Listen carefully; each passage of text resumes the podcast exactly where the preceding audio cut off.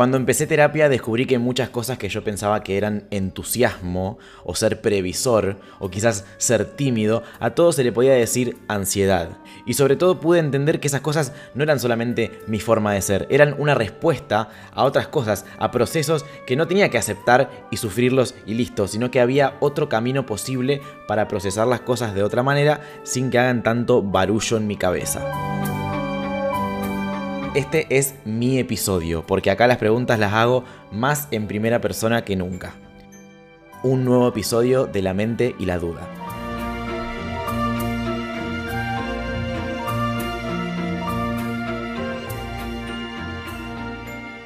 El otro día hablaba con un amigo y él me dijo, si vos agarras cualquier persona por la calle, señalás ahí y le preguntás si tiene ansiedad, o si más que preguntarle si, si pudiese saber si la tiene, seguramente la tiene. Como que hoy en día la ansiedad es una moda. La palabra ansiedad creo que es la, palabra que mi, psicóloga más veces dijo en, las sesiones, porque todo lo que me pasaba tenía que ver con eso en algún punto. Me di cuenta que había distintas ansiedades.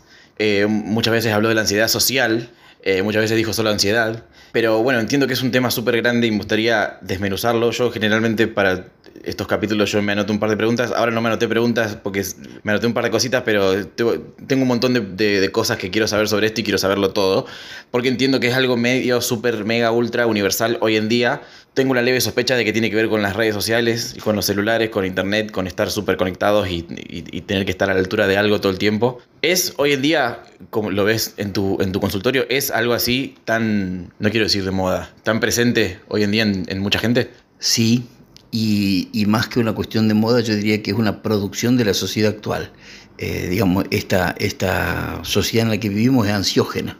Eh, ¿Por qué es ansiógena? Porque te llena de invitaciones a carreras que no podés correr o que no podés ganar, te llena de deseos que no podés este, lograr, este, te comunica sin comunicarte, te, te relaciona sin relacionarte, este, es como que te abre puertas que se te cierran apenas entras, o sea, no, no, no, no, no es algo realmente firme.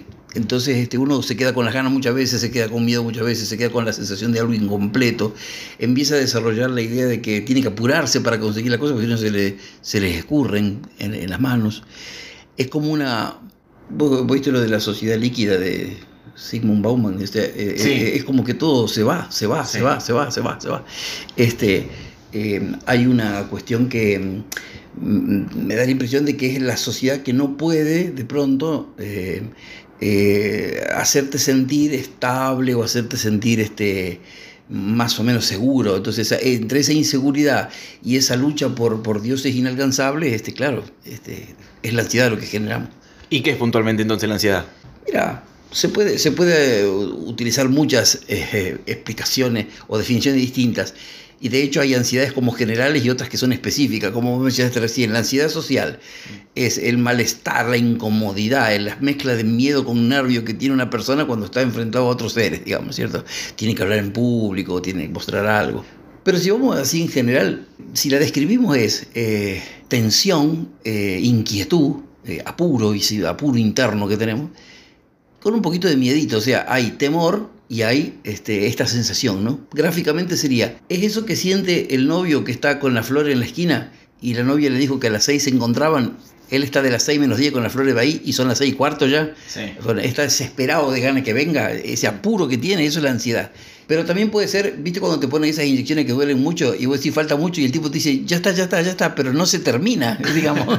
¿no? Bueno, entonces es el deseo de que, el deseo que se, de conseguir algo muy deseado, este, o es el deseo de que se termine algo no querido, ¿cierto? Sí. A partir de ahí, a veces le digo a mis pacientes que la ansiedad es como el metro, porque la ansiedad es una medida de distancia. ¿Por qué? ¿Qué mide? La distancia entre vos y tu deseo. Claro.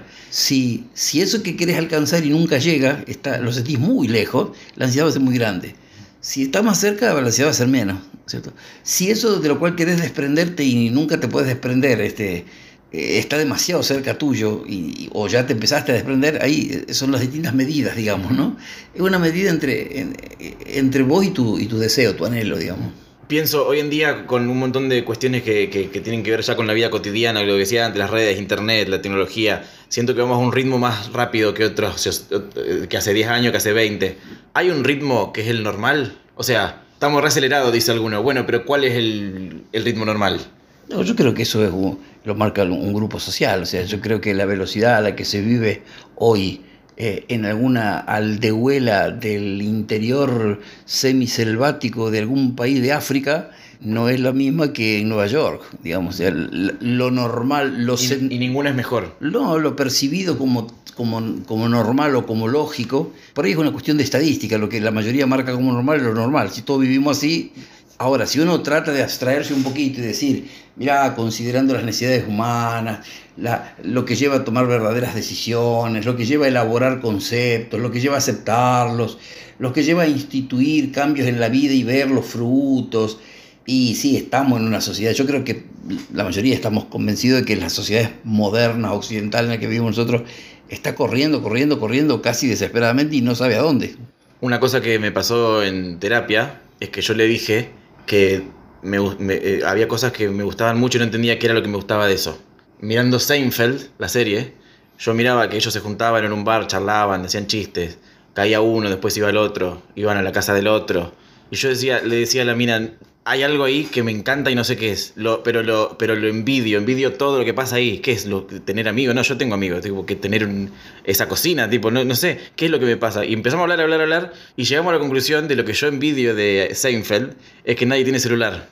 Que nadie tiene celular y que están todos hablando ahí en el presente de cosas, nada está organizado, llega uno, se va el otro, eh, uno se le pregunta, el otro responde, charlan, se miran los ojos, todo eso terminó siendo. Y siendo que eh, quizás de a poco nos vamos dando cuenta del- del- de lo nocivo que es el tema del, de las redes sociales, que son un- una cosa que está las 24 horas abierta en nuestro bolsillo y siempre está pasando algo y siempre parece que tenemos que... Es como una fiesta a la que tenemos que ir siempre porque si no nos perdemos de algo. Vos cu- cuando, cuando viene un paciente a, a tu consultorio y, el, y te das cuenta de que lo que pasa tiene que ver con ansiedad, ¿a dónde se lo lleva? ¿Qué, ¿Cómo se, entre comillas, siempre digo entre comillas, cómo se lo cura, entre comillas, ¿Cómo gigantes? se lo atiende, digamos? ¿Cómo se lo atiende? Yo uso por ahí algunas preguntas básicas generales eh, para un poco ayudarlo a la persona a hacerle ver que está muy, muy acelerado por cosas que no lo definen y que las que lo definen no las pensó. Es como invitarlo a darse cuenta de que hay preguntas más importantes de las que lo ponen nervioso que no se las ha hecho, digamos. Porque esto es una de las cosas que, que nos pasa en el mundo actual, ¿no? Yo me quedé pensando lo que vos decís de Seinfeld. ¿Cómo es la propaganda de Seinfeld? ¿Qué dice la propaganda de Seinfeld con respecto a la serie? Que es una serie Donde no pasa nada. con respecto a nada. Sí, sí, sí, ¿cierto? sí, sí. Entonces, claro, si vos ves Seinfeld y no te pones nervioso, eh, eh, te doy un certificado de, de tranquilo, de, de- de- de- de compensado, de, de- de normal. Porque eh, ellos, ellos eh, por ahí se ponen a discutir o- y, y nunca es por nada que valga mucho Sí, la sí, pena. sí. Es que eso es lo que, eso es lo que yo deseaba. tipo, no, hay- no están planeando nada para mañana ni para pasado mañana. Están hablando al pedo de lo que está pasando ahí y es nada. Nada es demasiado importante. Yo incluso miraba los edificios, como es de los 90, todo es más antiguo, todo más amarillito. Y yo decía, ese edificio no es. Ni está- cansa la vista. Claro, no, está ahí hace mil años. Como que siempre estuvo ahí ese edificio, no es nuevo. Como que, como que algo nuevo era un peso. Entonces como que todo estaba ahí, todo estaba ahí detenido en el tiempo y todo me, era como un lugar seguro. Todo Un está ahí. de tranquilidad. Sí. Yo eh, eh, a veces le, le di- digo esto a la gente, ¿no? Eh, usted está corriendo evidentemente por la vida, ¿no? Sí, sí, sí, sí, sí, no, no puedo parar. ¿Y qué es lo que está buscando? O sea, usted corre para alcanzar qué cosa. Y, y variable me dice, me dice, no sé, no sé, pero no puedo dejar de correr. a veces pensamos que lo han criado así. O sea, le dijeron, la vida es una carrera y tienes que llegar primero. El primer empleo, el primer título, el primer diploma, el primero de la clase, el primero... Sí, y después te dicen, che, pero no era una carrera en realidad, era una trayectoria nomás, digamos. Este, otros eh, no es que se lo enseñaron, sino que lo aprendieron así, entendieron que esto es una lucha, una competición y hay que ganar. Eh, otros no, no la tienen clara, pero creen que es mejor corriendo que caminando, digamos, por las dudas. A veces les digo, te voy a hacer una pregunta. Llega, casi, en casi todos mis pacientes llega este momento de la pregunta esta. Decime, vos, yo, Messi, el Papa Francisco, Donald Trump, la tota que vive acá a la vuelta y el cerrajero más importante de Villa María, Córdoba. ¿Para qué vivimos? No porque vivimos, ¿eh? Porque si, si vos sos deísta, me va a decir porque Dios me, me creó. Sí. Y si, y si sos ateo, me va a decir porque se juntaron las moléculas. Bueno, perfecto. ¿Por qué no me importa? Yo te pregunto, todos nosotros, la respuesta tiene que ser para todos. ¿Para qué vivimos? tenés que escuchar la respuesta. La mayoría de las personas que logra pensar un momento antes de contestar me dicen nunca lo pensé. No lo sé. Otros me revolean el remanido para ser felices. Vos sabés que yo soy una persona que entiendo que hay un Dios. No lo tengo como una persona, no. No anda definiendo él las cosas. Creo que hay un principio inteligente que, que empezó esto y, y, que hay leyes que nosotros tenemos que descubrirla para ver cómo funciona todo, pero, pero creo que hay una, un ser de estos, ¿no? Entonces yo por ahí le pregunto a la gente, ¿usted cree en Dios? Y la mayoría me dice que sí. Entonces yo digo, cuando usted lo vea, dígale que si este mundo lo hizo para que seamos felices, le salió muy mal, porque es muy difícil ser felices. Bueno, entonces después empezamos a, empezamos a analizar todo esto, ¿no? Y se hacen conclusiones bellísimas, se hacen trabajos muy lindos, ¿no? Vos sabés que yo creo que estamos acá para aprender, digamos. Pues, Sí. ¿Y para aprender qué? Y para aprender todo, digamos, lo que sea, todo sirve. Más profundo sea o más trascendente, mejor, ¿no? Pero entonces yo le digo, mire, vamos juntos al supermercado acá a la vuelta. Vamos al pingüino. Nos quedamos mirando y vemos un señor que ve todos los productos de cada góndola. Los de la bandeja de arriba, los del medio, le da vuelta a los otros. Está dos horas y no compra nada. Entonces nosotros vamos y le decimos, oiga, don, ¿le puedo hacer una pregunta? Sí, cómo no. ¿Para qué vino? Y él nos mira y nos dice, ¿saben que no sé? No sé para qué viene. Pero usted está dos horas en un supermercado y no sabe para qué fue. No, entonces nos vamos. Y decimos, este tipo está loco. Es tonto el tipo este. ¿Cómo está dos horas en un supermercado y no sabe para qué fue? Bueno, el ser humano está 90 años en la vida y no se pregunta para qué vino. O para qué está, o para qué podría ser que uno estuviera, digamos. Porque la pregunta puede ser de una respuesta muy firme para algunos. Oh, estamos aquí para... Y en otros puede ser una pregunta que vaya cambiando la respuesta con el tiempo. Pero siempre es una pregunta valiosísima, porque depende de vos. Vos le das el para qué a tu vida que vos quieras. Este, pero a su vez eso te, te genera un enorme poder organizativo en tu vida. Vos ya sabes qué colectivo te puede dejar y qué no. Porque vos definiste que, por ejemplo, yo definí que la vida para mí es para aprender. Todos los colectivos que te llevan a aprender te subí, los que no, no. Ah, no, yo creo que hay que tener fama, ser conocido y si no, no vale la pena vivir. Bueno, entonces él se sube a todos los colectivos que lleven a la fama. El otro dice, yo creo que vivimos para tener poder, porque los poderosos son los que marcan el paso y el tiempo y hacen las cosas. El tipo busca poder. Son organizadores, ¿no es cierto? Yo en realidad creo que hay un para qué de todos los seres humanos y hay para qué específicos para cada uno, depende de su situación en la, en la vida o en la historia o en la sociedad. Cuando alguien está corriendo, yo trato de que aparezcan estas preguntas para que la persona un poco se sorprenda, un poco, un poco se, se ponga a pensar este, realmente si vale la pena gastar tanto esfuerzo, tanta dinámica, tantos desgastes de tensión para llegar antes de no sabe quién a no sabe dónde, para no sabe qué, digamos, ¿no? Yo lo trabajo desde ese punto de vista, digamos. Sé que la depresión tiene que ver con la ansiedad, como que están medio cerquita. Eh, tiene que ver con esto de tengo una cosa adelante que no sé qué es, y porque no sé qué es, o porque no, la, o porque no llego nunca, me deprimo. Hay, hay eh, distintos tipos de depresión, ¿no? Al menos podríamos... Yo siempre, siempre trato de decirte que esto es una cuestión medio pedagógica para que la gente más o menos entienda, ¿no? Sí. Está la persona que tiene un problema consigo mismo. ¿eh? Eso es ese problema. Él se falló a sí mismo. Él, él, él falló en, en cuanto a, cómo gestionó sus propias facultades o tomó sus decisiones en relación a sus valores, a su ética. No, no, no fue coherente. Y llega un momento que esa factura le cae encima, digamos, ¿no? Desde adentro le viene eso. Eso podríamos llamar una depresión endógena, de tipo endógena. Un- una depresión que es el resultado de tristezas, de angustias, de pases de factura que él mismo se hace desde adentro por lo que le ha hecho, vivido y todo lo que hizo, o no, o no ha hecho. Después tenemos un tipo de depresión que le diríamos que es una depresión tipo reactivo. O sea, es una depresión como reacción a algo.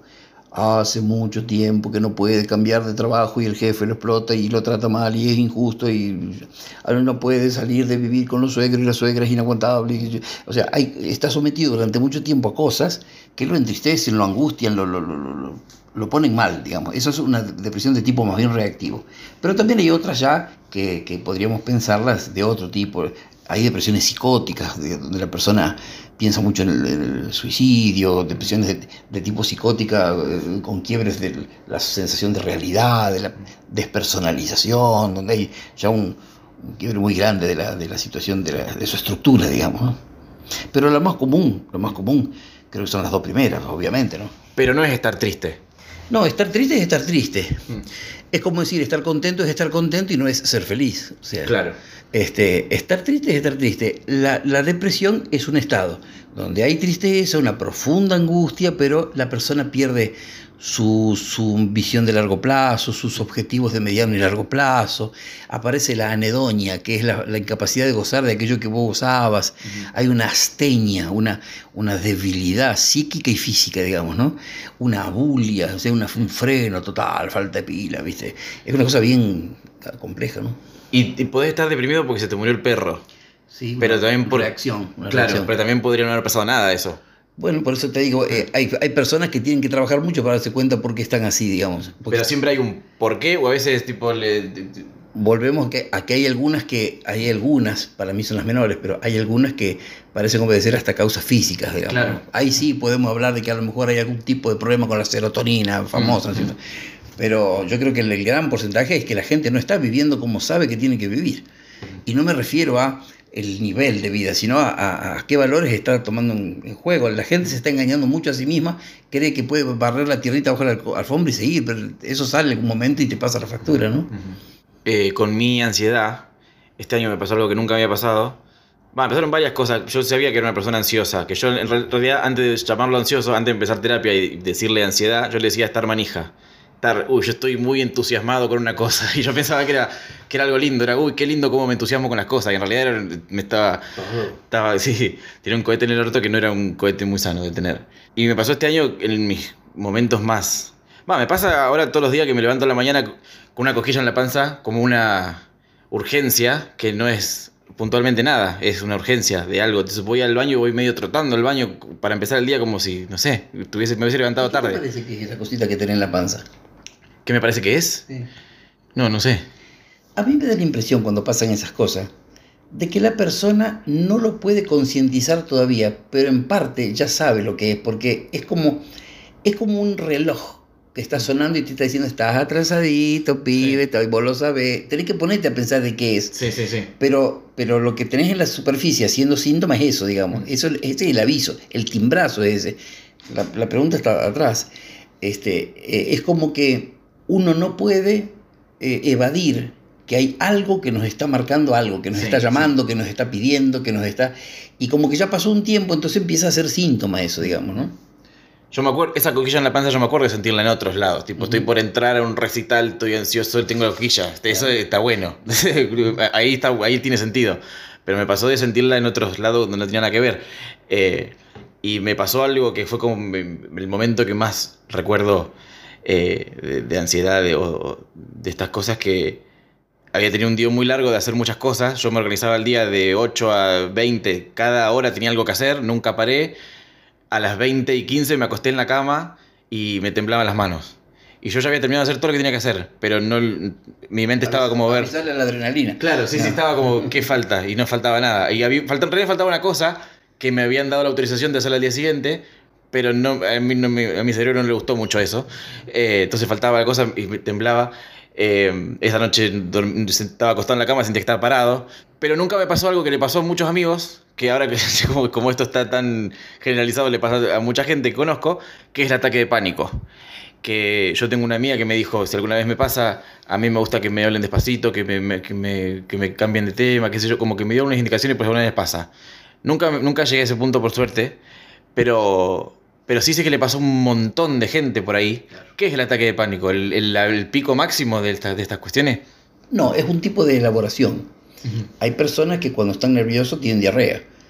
Y hay personas que cuando están nerviosas eh, tienen, este, se, se la piel se les eh, brota y tienen manchas y picazones. Es como que cada uno logra elaborarlo de alguna forma, digamos, ¿cierto? Eh, eso que decías antes de- del, del estrés lindo de estar en el escenario, es- la ansiedad ahí es una adaptación sana de tu cuerpo, porque vos te estás dando cuenta que necesitas todos los, los- los nervios bien de punta ahí, eh, ¿cierto? Entonces eso es- está bien, es una adaptación, digamos. ¿Cómo sería que el cuerpo se, se pone, se prepara para lo que va a pasar? Claro. Este, el estrés, el estrés no es una cosa fea, mala. Lo que es feo y malo se llama en realidad distrés. El estrés es el conjunto de, de adaptaciones del cuerpo y de la mente para enfrentar una situación especial, digamos, ¿no? Entonces, es una especie situación de lucha o de huida. Entonces, yo necesito el corazón latiendo fuerte, eh, respirar rápido, porque necesito mucho oxígeno, los músculos se tensan, este, porque necesito que salir a pegar una piña o salir rajando, digamos, ¿no? Entonces me preparo, el cuerpo se prepara para eso. Si eso está demasiado acelerado, demasiado sostenido en el tiempo, demasiado sin razón, me termina afectando. Eso es el distrés, o el, o el estrés malo sería eso, digamos, ¿cierto? Pero si vos no tendrías capacidad para prepararte para dar un recital, estarías tan tranquilo y relajado ahora hablando conmigo que enfrente un escenario con 5.000 personas. Y eso no está bien. No, claro, claro. Porque yo no te voy a traer ningún problema que vos tengas que salir rajando ahora. Mm. Entonces, conmigo podés aprovechar y no gastes energía. Y después ya, sí, tenés... Este, te voy a decir algo que decían en el servicio militar cuando me tocó hacerlo. Y decía, eh, perdón, voy a usar una mala palabra, pero dice, el soldado tiene que ser una pelotita de nervio, no un pelotudo nervioso. Tiene un pelotudo nervioso, empieza a tirar tiro para todos lados, ¿viste? Claro, claro. Bueno, este, esa pelotita de nervios cuando está por entrar al recital. Todos los nervios están preparados para eso y la mente está concentrada y los dedos están concentrados con la corteza cerebral porque tienen que pisar la nota justa. Este, estar demasiado relajado te, te tomas un, te tomas un relajante, te pones pancho y tocas el peor recital de tu vida a lo mejor. Claro, claro, claro. Este, pero eso es una cosa. El pánico es otra cosa. El- La palabra pánico ya nos remite a mucho miedo. Pero bueno, la persona en ataque de pánico tiene mucho miedo. Siente muchísimo miedo. ¿A qué? Eh, a mucho. A mucho. Eh, le parece que se le va a parar el corazón, le parece que le sube la presión, le parece que se le bajó demasiado, tiene frío, tiene calor, transpira, este, le tiemblan las piernas, le parece que se va a caer, se puede desmayar. Lo que termina marcando la concepción de que es un ataque de pánico es que tiene la sensación de muerte inminente, se está por morir o por perder la chaveta, se está por volver loco. Es un descuajeringue general, ¿cierto? Como que tiene un montón de cosas, no puede hacer nada con eso y bueno, listo. Sufre todo eso junto. Me aplasta. ¿no? Entonces está re mal y al rato se le pasa, Mm. ¿cierto? Entonces yo siempre digo a la gente que el pánico es como una colección de parece que. ¿Eh? Parece que se sentó un elefante en el pecho, no puede respirar, no puede hablar, no puede, no puede, no puede, pero es una colección de parece que, porque después no pasa nada. La mortalidad del pánico es cero, nadie se murió de pánico, digamos. Todos los indicadores que te da el pánico no son reales indicadores de que ese órgano está andando mal, solo es mucha tensión, nada más. O sea, no te va a morir de eso, pero lo va a pasar muy mal. Ahora, hay que entender que eso pasa por ser vos como sos vos, porque eso está relacionado con vos más que con el afuera. Claro, Cómo sí. vos te tomas las cosas. Mm. Capaz que no hay nada de no hay ningún peligro inminente. Lo más probable es que no haya ninguno. O no haya nada que pueda explicar semejante respuesta. Claro. Mira, yo le digo a la gente cuando me dice, "Viste, doctor, tengo, vengo a hablar con usted porque yo tengo un ataque de pánico, ya, ya viene con el diagnóstico puesto mucho, ¿no? Entonces, eh, yo le digo, mira, vamos a hacer una cosa, vamos a controlar si vos tenés un ataque de pánico. No diga más nada. Todo ahora voy a decir yo. Yo voy a, te voy a adivinar cómo sos vos. ¿Querés? Mm. Y le gusta a la gente eso, ¿viste? le digo, vos sos un tipo inteligente. Me miran, algunos rápidamente aceptan que son inteligentes y a otros les cuesta pensarse como inteligente, digamos, ¿no? Entonces les aclaro que son personas que usan la cabeza, digamos, que son personas que pensantes, que usan la cabeza. Bueno, sí, sí, sí, sí. Y le digo, y vos sos muy responsable, ¿no? Sos, sos un tipo responsable, eh, bien responsable. Y cuando vos se lo estás diciendo, se empiezan a hacer así con la cabeza. Este, sí, sí, más que responsable, sos como muy ex- autoexigente, como que perfeccionista. Sí, dice. Entonces yo le digo, ¿por qué es eso? Porque boludo con pánico no hay, primero. ¿no? Eh, Tiene que ser personas que piensan. Y segundo, vagoneta con pánico tampoco hay. Lo- Los irresponsables le hacen agarrar pánico a los otros, pero ellos no agarran pánico. El pánico es fruto del matrimonio entre una hiperexigencia, un perfeccionismo, ¿no? Y un tipo inteligente. Entonces él ve que esa es su vida de aquí para adelante y revienta de, de- de- de- de- de miedo, digamos, ¿no? Entonces se lo, se lo pongo de esta manera. Hace de cuenta que todos nosotros adentro nuestro tenemos un enanito que maneja todo, ¿no? Mm. Maneja todo. Nosotros no lo vemos al enanito, pero ese enanito está preparado para lo bueno, lo malo, las tristezas, la alegría. El tipo, el tipo se banca toda la botonera él. Y nosotros no lo vemos, pero los enanos, entre ellos, los enanos míos, el tuyo, los de la gente, hablan, entre ellos hablan, se, se hablan. Entonces vos estás, por ejemplo, en una peluquería. Hay ocho mujeres, cuatro se están atendiendo, cuatro están esperando. Hablan de esto, aquello, lo otro, pero los enanos hablan entre ellos. ¿no? Che, vos, el enano de la María, ¿cómo andás? Bien, tranquilo, acá si la María se está por preparar para la fiesta, si vamos ir de compra. Che, vos, y el de la tota, vos, che, vos, el enano de la tota. Oye, perdón, sí, no, acá estamos con la tota, sí. No, tú, tú, tú, sarpullido, la tota fue al médico, pero no era nada. Y así, ¿viste? Y por ahí le piden al, al de la Rosita. Che, vos, eh, enano de la Rosita, ¿cómo andás vos? Silencio. ¡Ey! Enano, de la rosita. ¿Cómo estás ahí adentro? ¡No puedo más! ¡No aguanto más! ¡Está ¡No nunca!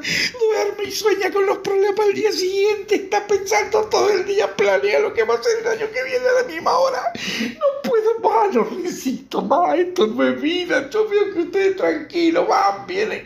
Esta tarada no duerme, no come, no habla, no sigue, no todo. Es una cuando el enano ese dice, ah, vos querés quilombo, entonces se cuelga en la botonera y dice, ah, vos querés quilombo. Bueno, entonces se agarra y se empieza, y empieza a apretar todos los botones juntos.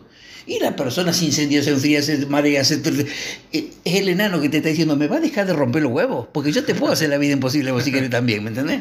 Es como decir, la persona tiene que entender que ella se pone en tal condición de exigencia que llega un momento que ella no aguanta más. Claro. Y tiembla toda la estructura. Pero nadie se lo pidió. Eh, no, no. O sea, e- e- es, ellas tienen la capacidad para frenar eso. Habrá en la historia de uno una madre muy exigente, un padre muy insatisfecho, habrá un marido, qué sé yo, habrá un entorno de ella interno que, que muy orgullosa, que no quiere fallar en nada, habrá un montón de cosas, ¿cierto? Pero ella tiene que pensar, ¿a vos te gusta seguir por este camino? Mirá que ahora viene esto. Una vez que el enano dijo, ah, vos, y te hace la primera, después cada vez que se enoja te la hace de nuevo. Entonces, una vez que aprendió a hacer el ataque de pánico, pero se cae más rápido. Claro. La persona tiene que entender que no se trata de una enfermedad, se trata de un aviso, se trata de un sensor que saltó y le dice, basta, loca, tarada, o loco, tarado, enfermo, este, no, esto no es vida, dejate de joder. Y la persona, vos sabés que lo dice y lo acepta, mentalmente, intelectualmente lo acepta, pero ¿sabés lo que lleva a cambiarlo? A la práctica. Claro. Acá lo que juega a favor del sujeto para poder cambiar es justamente lo mal que lo pasa. Porque lo pasa tan mal que eso es un aliciente para decir yo no quiero más esto. Entonces está la respuesta médica farmacológica, tome clonazepam. Mm. Dice, ¿por qué tome clonazepam? Y porque casi siempre el clonazepam es lo que se usa para el pánico.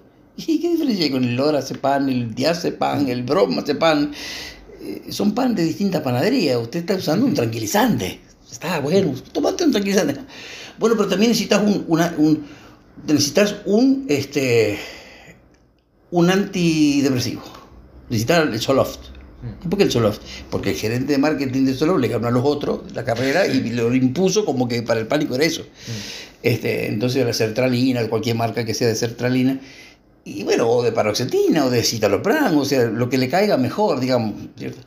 ¿Por qué? Porque el tranquilizante le va a tranquilizar los nervios de ese momento. Pero esta persona tiene una otra cosa que se llama ansiedad anticipatoria.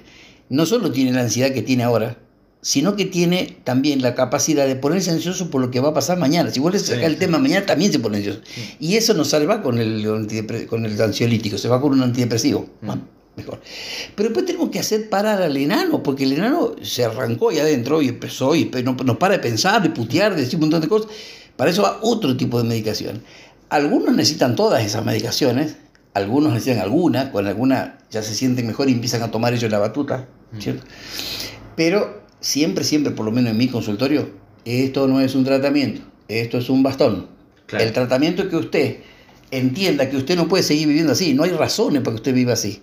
Tiene que, eh, lo que más hablamos, eh, de lo que mucho hablamos, es del valor del error en la vida del sujeto. El sujeto tiene que dejar de temer, de ser fóbico, de ser reactivo a mil ante la posibilidad de equivocarse. Tiene que entender que en nuestro nivel el, el 85% de las cosas que va a aprender, la aprender después de un equívoco.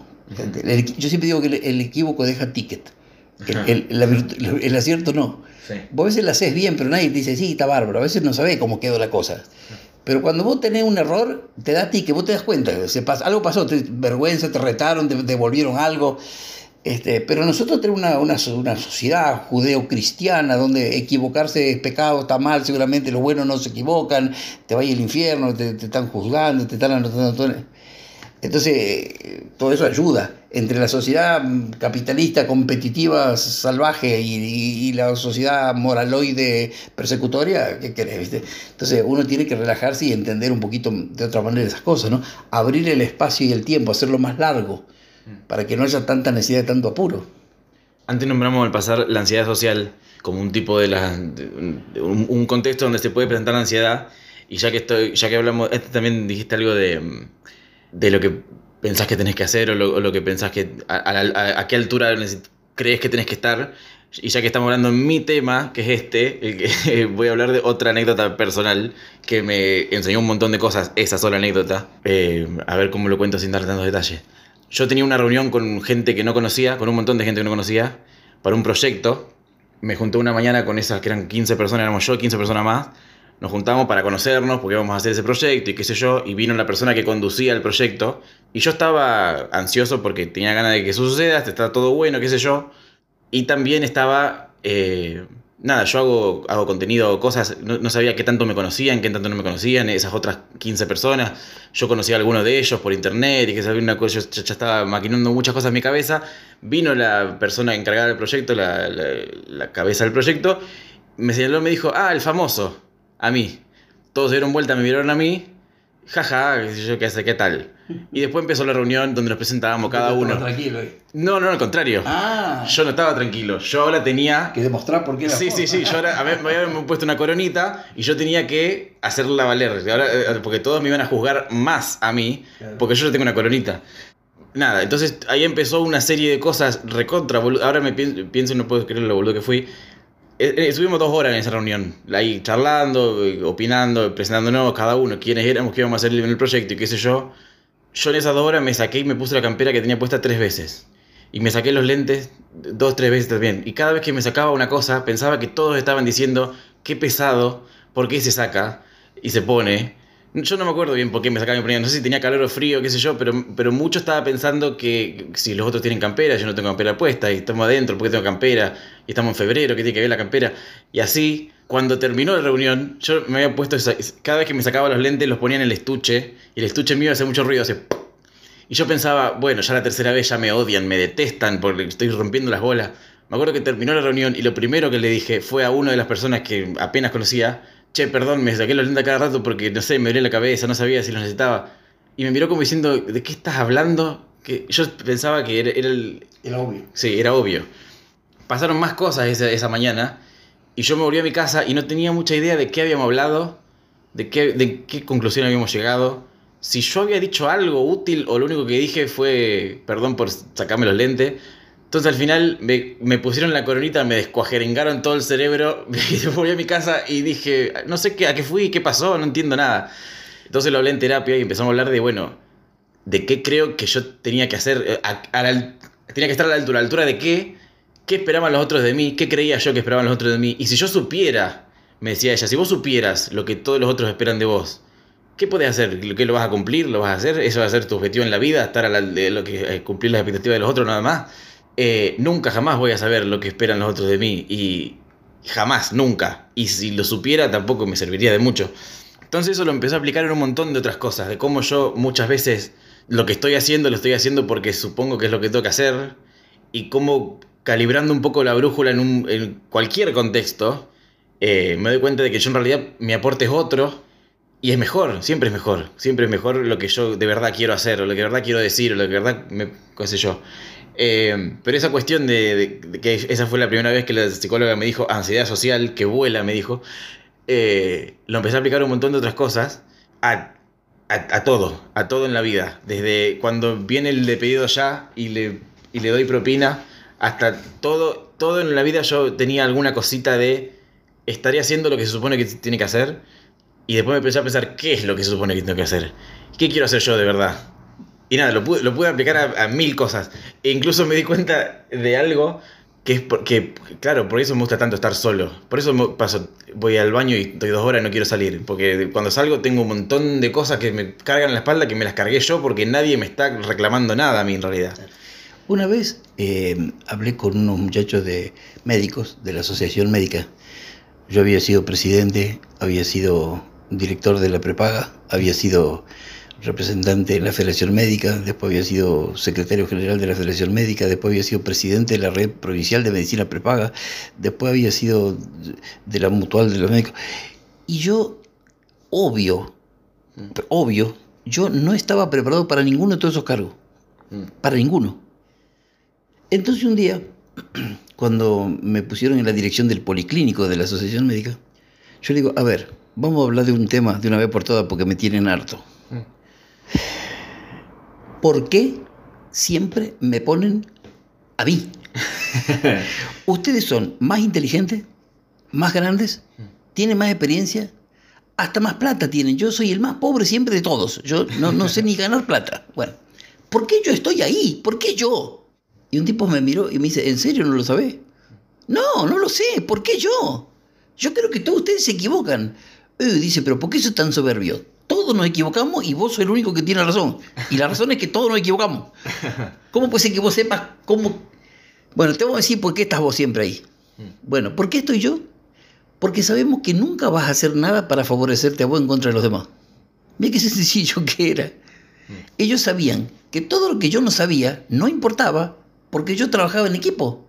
Entonces, yo coordinaba que el que supiera tal cosa le hiciera, que el otro le preguntaba a este, al otro. Ellos decían, vos nunca vas a hacer algo en contra de la institución este, a favor tuyo. Bien. Entonces yo me fui a mi casa y dije, ¿es cierto eso? Y dije, pero por supuesto, por supuesto que es cierto. Entonces me quedé tranquilo. A veces te pregunto, si vos te mirás al espejo, ahí en el espejo está el lichi. Si vos te mirás va a estar él, ¿no? Y te va a estar mirando. Funciona así generalmente. Funciona así. No, porque un paciente psicótico me preguntó, una vez me dijo, ¿cómo puede usted asegurarme que cuando yo me miro al espejo, ese que está ahí soy yo? Buena pregunta. Y yo te pregunto, vos, lo que ves, mm. ¿te trae reminiscencia del tipo falluto, tipo cagador, tipo que se levanta toda la mañana y diciendo, bueno, a ver a quién ser cagado hoy? Este tipo, tipo traicionero, artero, que no le interesa nada de la comunidad, nada del bienestar social, nada de. Le interesa solamente él, su dinero, ser famoso, tener muchas gorras rosadas. Eso sos vos. No, de hecho lo que me, identifiqué mucho con lo que dijiste, porque yo siempre tengo la idea de que yo, toda la gente que también es youtuber, tiene el talento de ser youtuber y yo tengo el ojete de ser youtuber. Ahí está. Bueno, entonces vos pensás que los 80.000 que te siguen, todos son estúpidos, no, no saben por qué te siguen. Quieren seguir a otro y se equivocan y te siguen a vos, porque son bobos, ¿cierto? Bueno, una vez que uno dice, no, no, para, yo soy el lichi. Mm. Y yo, está bien como soy, no soy perfecto. Mm. Eso sería terrible, no soy perfecto. Pero yo estoy bien como soy, soy un buen tipo, ¿cierto? Bueno, entonces te viene la pregunta. Cuando vos estás en una mesa con 18 personas, ¿alguna persona de ellos puede ser lichi mejor que vos? Claramente no. No. Entonces, te sentás, los mirás y lichas. Va a haber tres a lo que le va a parecer espantoso lo que vos decís. Porque tienen otra concepción, porque tienen otra mirada, porque les revienta que vos seas tan este capo, por muchas razones puede ser, no le va a gustar, no le va a gustar nada, ni cómo te vestiste, ni cómo vas, ni cómo te sentaste, ni cómo hablar, ni que sacar los anteojos, ponerlos acá de la campera de nuevo, no le va a gustar. Hay tres que van a decir, este tipo parece capísimo, será tan capo, vamos a ver si le encontramos algún defecto, y te empiezan a estudiar, pero te tienen ahí, te dan crédito. Otros tres están espectacularmente enamorados de todo lo que vos decís. No lo pueden ni criticar, si viene de vos es bárbaro. Otros tres dicen, este tipo si lo pulís por acá y lo pulís por allá, es una bomba atómica, es genial. O sea, todos van a tener una distinta opinión de lo que vos digas, de lo que vos hagas, de cómo sos, porque todos ellos son distintos y tienen su historia, y tienen sus miedos, y tienen sus preocupaciones, ellos también tienen problemas de inseguridad y todo eso tienen problemas. Vos viste que se supone así, para hablar en teoría nomás, digamos, ¿no? Uno de los tipos más capos, más buenos, más comprensivo, más solidario, más tolerante, más bueno, digamos, podemos decir que fue Cristo, ¿no es cierto? no sabía quién iba a decir, quién diría Julián Wage. No, vamos a decir Cristo, este fue bueno en serio, ¿viste? Bueno, lo clavaron en la cruz, hermano. Si a él le pasó eso, ¿qué te puede pasar a vos? ¿Qué me puede pasar a mí? ¿No es cierto? Entonces ese no es el problema. El problema yo lo llamo la mirada del otro. Las personas que tienen este problema de fobia social, de ansiedad social, es como entienden que ellos son ellos y los demás, todos juntos, son el otro. Todos son uno, el otro. Sí. ¿no? Y, se, se olvidan que esa otredad es múltiple. Esos otros, a su vez, se miran así entre ellos. O sea, vos no podés pensar que realmente todos se pusieron de acuerdo y todos piensan igual sobre vos. Todos exigen lo mismo, todos esperan lo mismo, todos agradecen lo mismo, todos valoran lo mismo. No. Pero cuando uno siente estas cosas es porque realmente lo ve así. ¿Qué tengo que hacer para ellos? Como si una sola cosa le va bien a todos. ¿Qué tengo que decir ahora? ¿Cuántas veces tengo que sacar los lentes del estuche? ¿Qué van a pensar todos? Como si todos pensarían lo mismo. Es, un error terrible. ¿no? Todos piensan distinto. Hmm. Vos tenés que aprender a ver los 12 como 12 mundos, como 12 planetas, como 12 galaxias diferentes. Y si hay 12, asegurarte que el 25% está a favor tuyo. Y no es poca cosa ya para empezar. Eso te va a generar una, una liviandad mayor, una, una, plasticidad mayor, una capacidad de poder relacionarse con el otro de una forma más grande. Más, más no más grande, más, más, más eficiente, digamos. Y llegando al punto, le, digo a la gente, vos cuando tenés problema en tu casa, tuviste en tu vida un problema alguna vez fuerte, vos estabas tranquilo, porque vos sabías que del otro lado de la puerta de tu casa había una fila como de tres cuadras de gente que estaba esperando para ayudarte estás tranquilo. Entonces la gente me mira raro. ¿Por qué le digo, no había tres cuadras de gente? No, me dice, no, no había nadie. Cada vez que tengo un problema estoy solo. Y si cuando tenés un problema estás solo, ¿por qué cuando te va bien le tenés que preguntar a los otros si te va bien? ¿Por qué le preguntas la opinión de los demás? ¿Por qué es tan importante la opinión de los demás? No son más solidarios que vos, no son más justos que vos, no son más inteligentes que vos.